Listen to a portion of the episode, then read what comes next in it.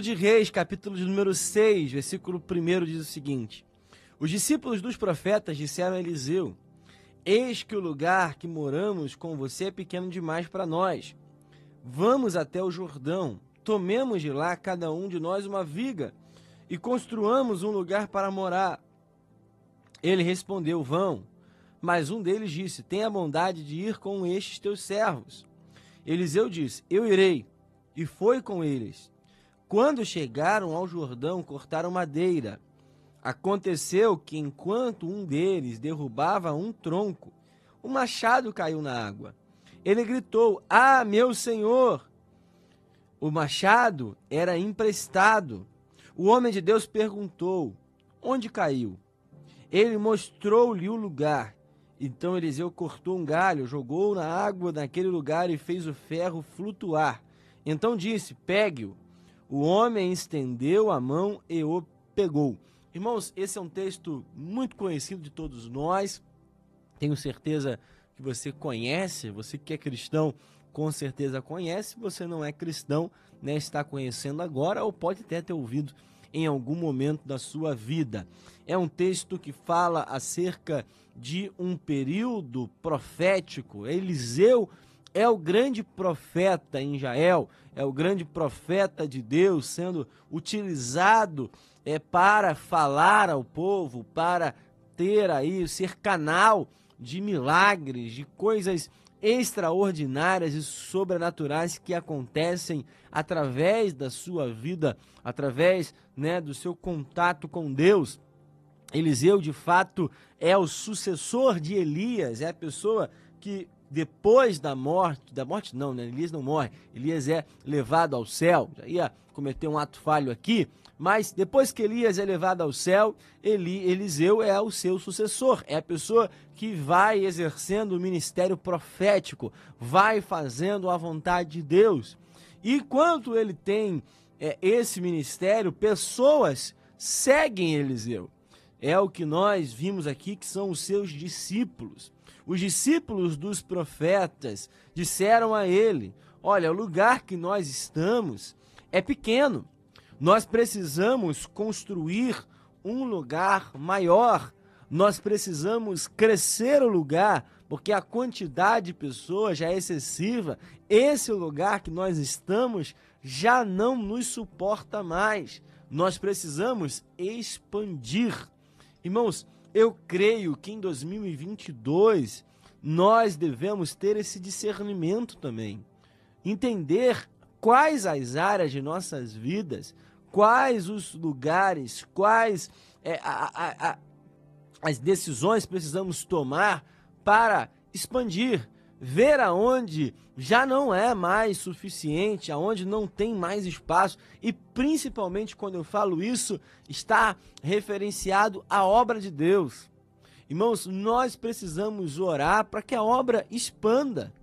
Irmãos, é, é, até ousado falar isso, mas é verdade, irmãos. O nosso, o nosso trabalho, a nossa oração é para que a igreja que nós fazemos parte não caiba mais pessoas. Cresça, expanda, vá além, que haja uma conversão tão grande de pessoas no Brasil esse ano que as nossas igrejas fiquem pequenas.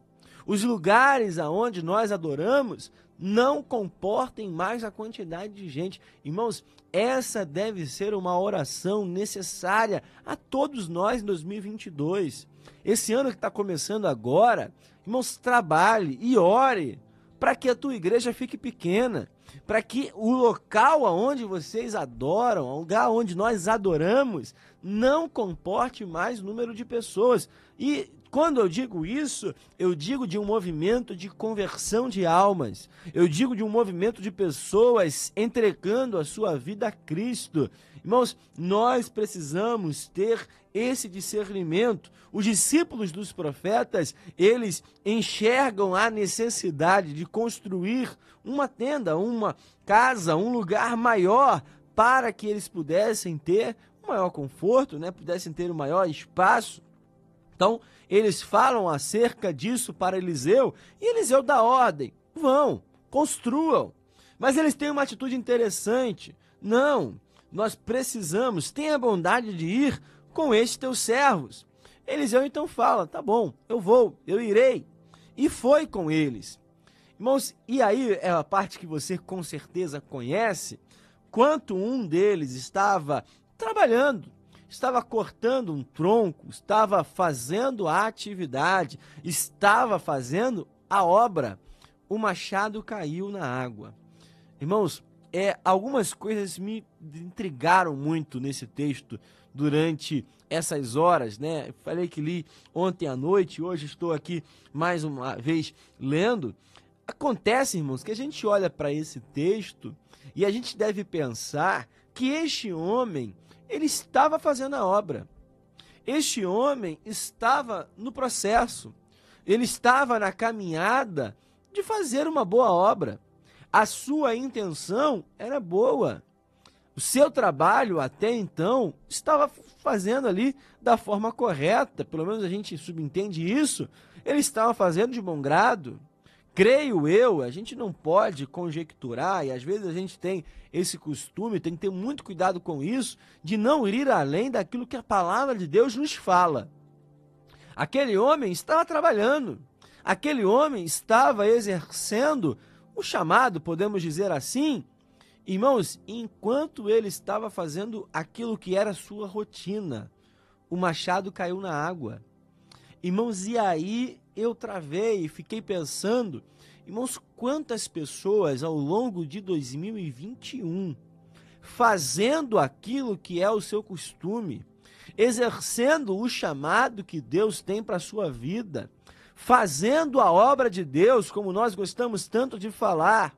Estavam tudo, estava tudo normal, estava tudo dentro do planejamento, do cronograma, mas em algum momento o machado caiu na água. Em 2021, nós observamos e vivemos com pessoas, e eu tenho certeza que você também viveu, ou talvez você seja essa pessoa, que estava vivendo tudo certinho ali, mas em algum momento o machado caiu. Em algum momento o instrumento de trabalho não pode mais ser utilizado. Em algum momento a sua rotina na obra foi interrompida, ou a sua vida espiritual, a sua vida devocional, o ânimo que você tinha para viver de acordo com aquilo que o Senhor tem, com os princípios, com a palavra, ou viver né, na obra do Senhor trabalhando, caiu. Irmãos, e há uma, uma coisa muito interessante aqui, que temos o desespero desse, desse homem, desse personagem. Ai, meu Senhor, o machado era emprestado, o machado não lhe pertencia. Já ouvimos diversas palavras sobre isso e o meu foco hoje não é esse. O meu foco, na verdade, é a pergunta de Eliseu. O meu foco para esse dia é a pergunta que o homem de Deus faz. Já falei aqui em outro momento e acho interessante repetir isso. Eliseu não pergunta como aconteceu o acidente, Eliseu não pergunta né, quem é o responsável. Eliseu não está preocupado em apontar a culpa, a negligência, a imperícia, a imprudência de quem está utilizando. Eliseu não faz ali né, uma reconstituição dos fatos para apontar diligências, para fazer diligência na verdade e estar ali apurando, fazendo uma investigação. Não. A pergunta de Eliseu é muito simples: onde caiu? Qual foi o lugar? Onde você deixou cair esse machado? Irmãos, e é, é, é interessante nós observarmos que o homem aqui que deixou cair sabia muito bem. Ele mostrou-lhe o lugar. Aí você sabe, Eliseu cortou um galho, jogou na água, naquele lugar e fez o ferro flutuar. E disse ao homem: Pegue um machado, pegue-o. O homem estendeu a mão e o pegou. A pergunta que eu faço para mim e para você nessa palavra hoje é: onde caiu? Qual foi o momento? Qual foi a hora? Qual foi o lugar? Qual foi a atitude? Irmãos, toda queda tem um início. Irmãos, ninguém deixa um machado cair de uma hora para outra. Irmãos, eu creio que sinais já foram dados anteriormente. Né? A gente conversa com pessoas diariamente, a gente trata com pessoas diariamente, a gente vê pessoas que se desviam, pessoas que desanimam da fé e que, na verdade, elas já vêm num processo de desânimo, de queda, e vão continuando, vão fazendo, vão fazendo, vão fazendo, vão fazendo, e não observam qual foi o momento que realmente caiu. Irmãos, esse texto demonstra a importância de detectar qual foi o ponto de tensão, qual foi o ponto aonde se estabeleceu a queda, qual foi o lugar, qual foi a atitude, qual foi a decisão, qual foi o dia, qual foi o momento, qual foi o desgaste. A pergunta para mim e para você hoje é: onde caiu? Se lembra disso? Onde você caiu em 2021? Onde você deixou o machado cair em 2021? Eu gosto muito do texto de Apocalipse, de capítulo 2, que fala sobre a igreja de Éfeso, aonde Jesus, o dono da igreja, fala exatamente: lembre-se de onde caiu. Lembre-se de onde vocês abandonaram o primeiro amor.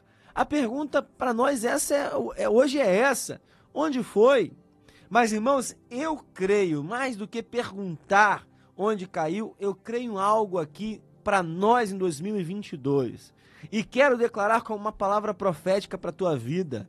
2022 é o ano de pegar o machado de volta. 2022 é o ano de recuperar o machado.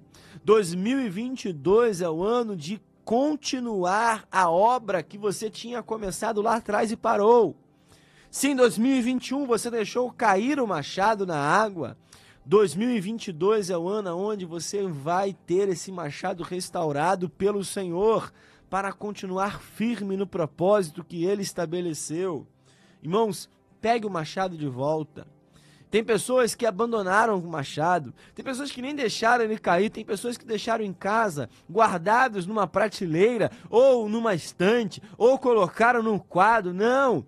Esse ano de 2022 é necessário que estejamos com um instrumento que Deus nos deu, nos deu em mãos, pronto para ser utilizado.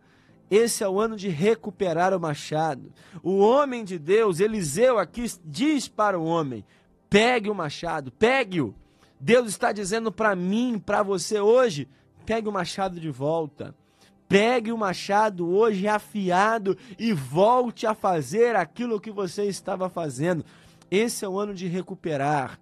Esse é o ano de voltar a trabalhar firmemente naquilo que o Senhor determinou para a tua vida.